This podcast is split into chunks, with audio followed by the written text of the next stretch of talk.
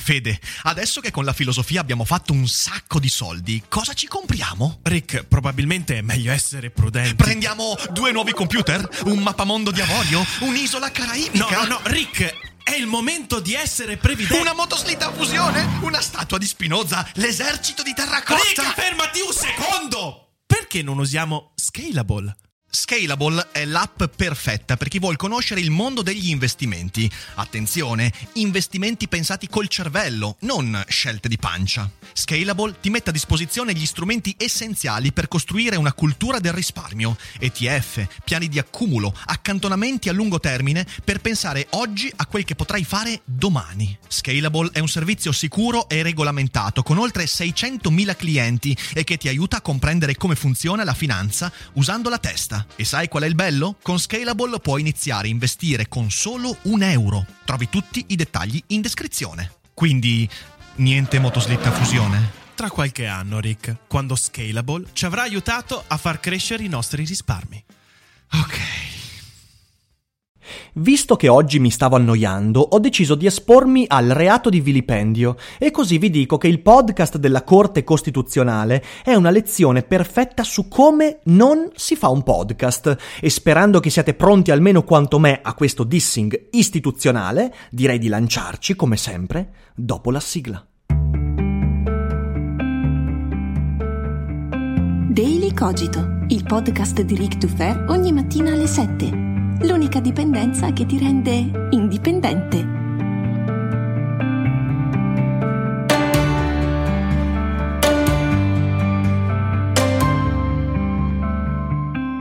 Ciao a tutti e ben trovati anche quest'oggi qui su Daily Cogito. Io sono sempre Eric Dufer e quando devo lanciare un dissing io non faccio come i miei colleghi che prendono di mira altri youtuber, podcaster o creatori di contenuti. No, io miro ai piani alti e oggi lanciamo questo dissing nei confronti della Corte Costituzionale che in questi giorni ha lanciato il suo format podcast, il cui obiettivo penso che sia quello di dischiudere i segreti del diritto, della giurisprudenza e della Costituzione italiana al popolo non non specializzato, che è un'opera encomiabile perché finalmente gli apparati dello Stato sembra che comincino a prendere in considerazione seriamente anche i nuovi mezzi di comunicazione, via web, divulgativi, popolari. Ed è un bel passo avanti, però il risultato devo dire che è terrificante. E quello che vorrei fare oggi è portare una critica costruttiva, non per il gusto di fare dissing, ma per fare arrivare queste critiche direttamente a chi di dovere per migliorare questo encomiabile formidabile progetto, quindi drizzate bene le orecchie e ascoltatemi fino in fondo, soprattutto se siete coinvolti nella produzione di questo podcast della Corte Costituzionale. Io faccio podcast da circa tre anni e ho capito una cosa, ho capito che è difficile fare podcast e servono tante competenze, non solo quelle contenutistiche, non bisogna solo saper insegnare un certo argomento, non bisogna soltanto saperne parlare, bisogna anche imparare a comunicarlo, ovvero dire certe cose coinvolgendo l'attenzione di chi potenzialmente potrebbe ascoltarti. E se manca questo elemento, spesso purtroppo è molto fiato sprecato in descrizione metto il link della prima puntata di questo podcast, vi consiglio di ascoltarla per farvi un'idea e poi tornare qui per sentire la mia critica. Ora, io credo sia un progetto encomiabile, soprattutto nei suoi obiettivi, perché io credo nell'educazione civica, ovvero credo nell'atto di informare i cittadini su come funziona l'apparato dello Stato, il diritto, la legge nel nostro paese, la giurisprudenza, la Costituzione, materia che andrebbe insegnata a scuola, che poi in realtà non viene insegnata se non per sommi capi subito dimenticati, e che però può anche essere ripresa in un secondo momento, nell'età adulta e questo podcast credo si rivolga proprio a cittadini adulti, non specializzati, che vogliono incuriosirsi intorno a questa materia così complicata e interessante. È una cosa fondamentale perché la democrazia si regge sull'informazione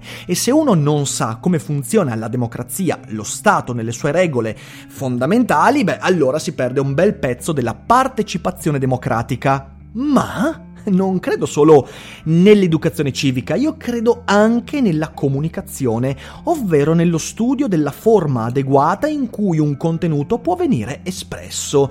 E questo manca totalmente dalla prima puntata. Infatti quest'ultima a me interessava molto. Quando le istituzioni si muovono in prima persona, tra virgolette, in prima linea, in realtà in ultima linea perché sono arrivate molto in ritardo, ma quando le istituzioni si muovono per fare queste cose, beh, le aspettative sono alte, devono essere alte perlomeno all'altezza della nomea dell'istituzione. E la Corte Costituzionale ha una certa nomea, una certa dignità, una certa reputazione, quindi le aspettative erano alte. E la prima puntata è tenuta da Marta Cartabia, che è presidente della Corte Costituzionale, è giurista, è costituzionalista ed è forse la persona più indicata per parlare di questi argomenti. Ma non è una comunicatrice, ovvero non è qualcuno che abbia studiato, che abbia consapevolezza di cosa significa costruire un discorso per un pubblico non specializzato. Non solo non specializzato, ma anche che non cerca direttamente quegli argomenti. Questa è una regola fondamentale dell'internet divulgativo. Tu devi costruire un discorso in maniera che l'idea che vuoi esprimere, le informazioni che vuoi trasmettere siano incontrate da gente che non cerca direttamente quelle informazioni, per farla arrivare anche a un pubblico casual, cioè fatto di persone curiose che magari incontrano casualmente quel contenuto e se ne innamorano. Sia chiaro, eh voglio essere molto chiaro, va benissimo non essere un comunicatore, anzi, la specializzazione, che è una grande conquista della nostra cultura, eh, mi permette di dire che non mi aspetto che un bravo, per esempio, chimico sia esperto anche di modelli informatici. Non è necessario, è necessario che fa- sappia fare bene il suo lavoro nell'ambito specialistico in cui si è formato. La stessa cosa per un giurista. Non è detto che un giurista debba essere un buon comunicatore, e ci mancherebbe. Però Marta Cartabia evidentemente è una grande giurista che conosce alla perfezione la materia di specializzazione nella quale lei opera professionalmente, ma non ha idea non ha la più pallida idea di cosa vuol dire comunicare a un pubblico non specializzato, a un pubblico casual, quel tipo di informazioni. Questo significa che Marta Cartabia non doveva fare il podcast? Ovviamente no, ci mancherebbe. Ben venga, anzi, un plauso al coraggio di esporsi. Non è da tutti, eh, avendo quel tipo di reputazione, cercare di immettere il proprio contenuto e metterci la faccia e la voce in un ambito che in realtà non padroneggiamo. Quindi tanto di cappello e non voglio assolutamente dire che non doveva essere fatto, anzi, ben venga che lo Stato cominci a produrre queste cose. Significa che doveva avere un ruolo diverso la stessa Marta Cartabia. Perché la prima puntata del podcast della Corte Costituzionale è molto problematica. Sono 18 minuti circa di esposizione, lenta, monotona e priva di espressività. Attenzione, è interessantissimo quello che viene detto e vi consiglio di ascoltare fino in fondo, ma voi che mi state sentendo andrete ad ascoltarlo fino in fondo perché io ve l'ho detto, ma se pensate a un pubblico che non conosce Daily Cogito, che non incontra qualcuno che lo invita ad andare ad ascoltare, e purtroppo quell'impatto con 18 minuti di esposizione lenta, monotona e priva di espressività è un problema insormontabile, perché non incuriosisce, non cattura l'attenzione che è una merce molto preziosa di chi eh, incontra casualmente quel contenuto ma non sarebbe portato ad ascoltarlo veramente fino in fondo.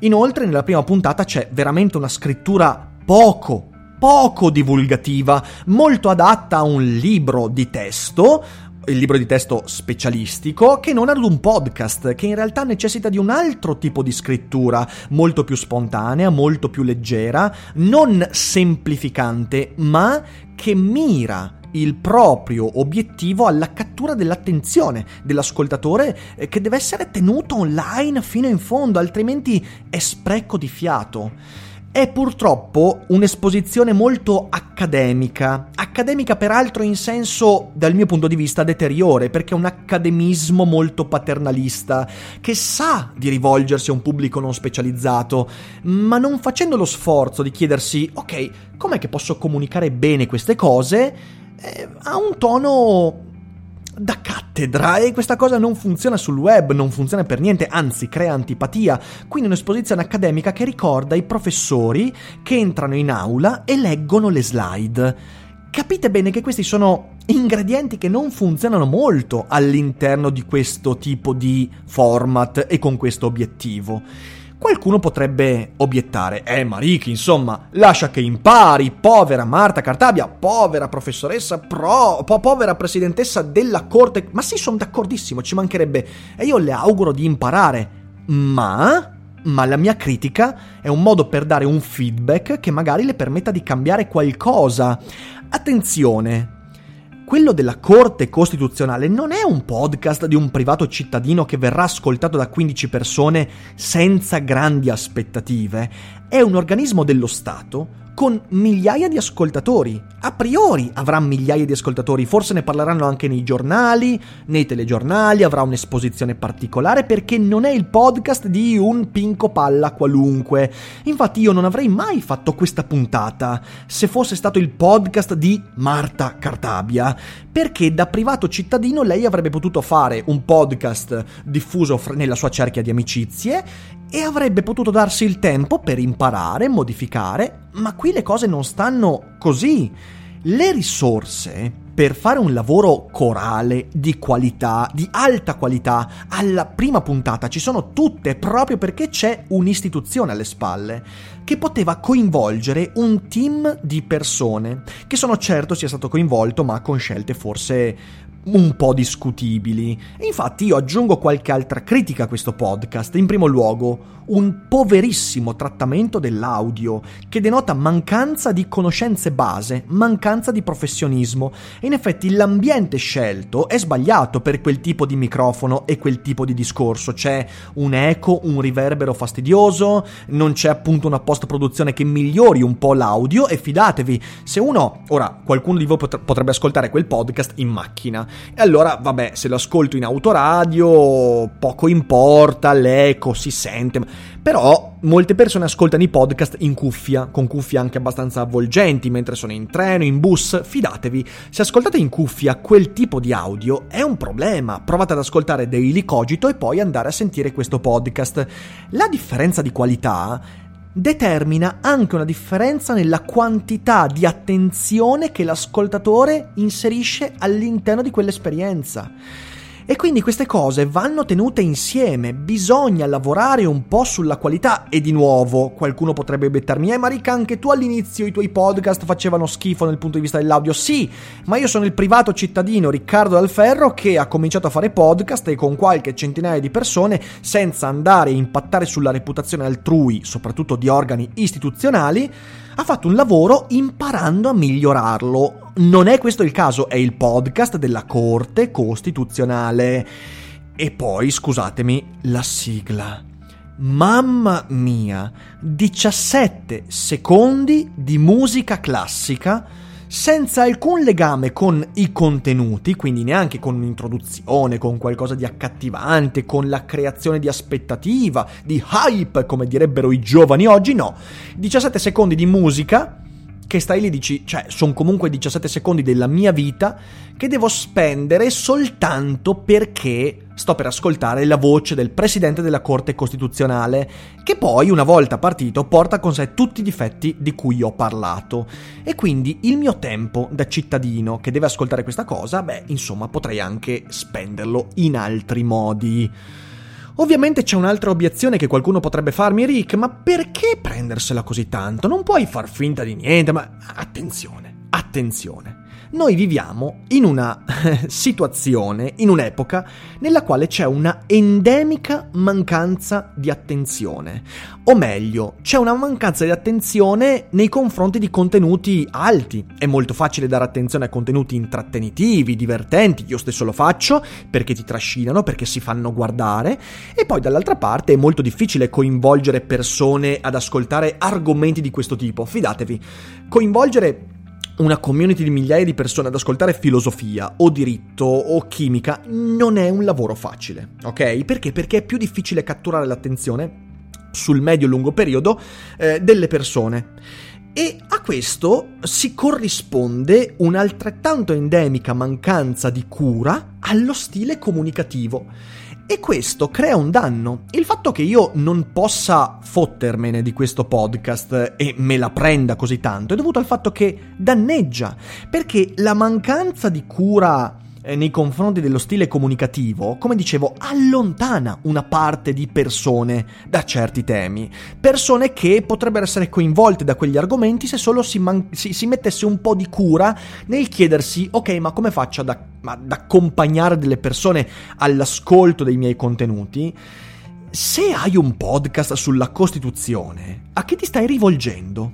Al pubblico non specializzato non certo ai giuristi. Infatti il livello dei contenuti poi della prima puntata non sono contenuti da giuristi, sono contenuti eh, che ci si aspetta da una conferenza a scuola a riguardo di questo, certo con linguaggio eh, rigoroso, idee ben chiare ci mancherebbe, ma il pubblico di riferimento non è certo un pubblico specializzato.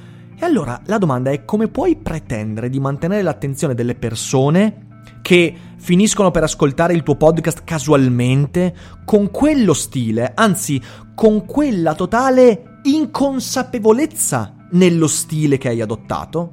Perché il problema è che eh, la eh, professoressa Cartabia ha comunicato queste idee, queste, queste, mh, mm, queste nozioni, nello stesso identico modo con cui le avrebbe comunicate da una cattedra in un'aula scolastica, all'università o in qualche altro contesto. Quindi c'è inconsapevolezza, inconsapevolezza del contesto in cui quel discorso viene inserito e questo è un problema.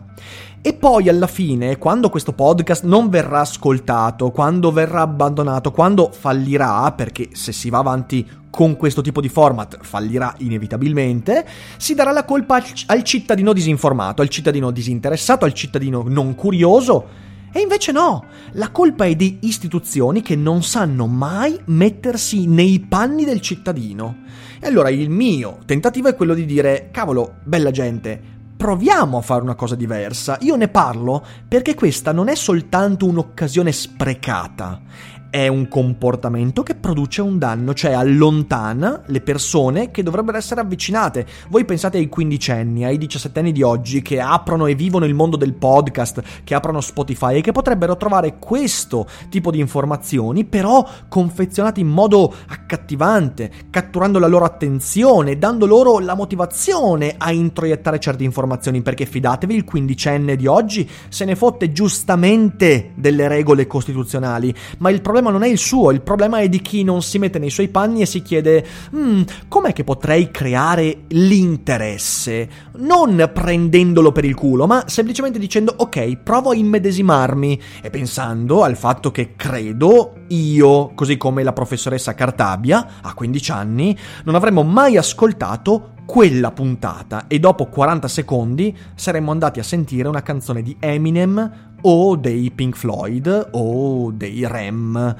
Perciò, dove voglio andare a parare? Beh, concludo questa puntata con un invito, una serie di inviti. Io invito i responsabili di quel podcast a cambiare il loro modus operandi proprio in virtù del fatto che sono rappresentanti di un'istituzione, dal punto di vista comunicativo del podcast di cui stiamo parlando, beh, devono essere all'altezza di quella reputazione, non c'è nulla da fare, altrimenti anche la reputazione dell'istituzione agli occhi di chi ascolterà quel podcast e si troverà un po' perplesso, verrà a essere danneggiata e questo non lo vogliamo. Quindi, io vi dico, ma perché non coinvolgete un esperto nella scrittura del podcast, un esperto nell'esposizione del podcast, un esperto o più esperti nel montaggio del podcast, un esperto o più esperti nella comunicazione e poi qualcuno che, mettendoci qualche soldino, faccia anche la musica originale adeguata al podcast. E Marta Cartabia ovviamente è la persona perfetta per scrivere questo podcast, ci mancherebbe, lei dovrebbe mettere giù le informazioni. In questa puntata parleremo di questo, questo e questo, articolo 12 della Costituzione con questi aspetti, perfetto. Dopodiché una volta messe giù le informazioni qualcuno deve, deve scrivere il cosiddetto script e poi deve esserci qualcuno che lo legge, lo recita, coinvolge, ci vuole un team di persone che siano bravi. Questo ci si aspetta dalla Corte Costituzionale che inizia un podcast. Perché se andate a sentire i podcast di altri organi istituzionali, non italiani, eh, ma tedeschi, americani, francesi e via dicendo, troverete una qualità, una cura dello stile, della forma che purtroppo questa prima puntata totalmente dimentica.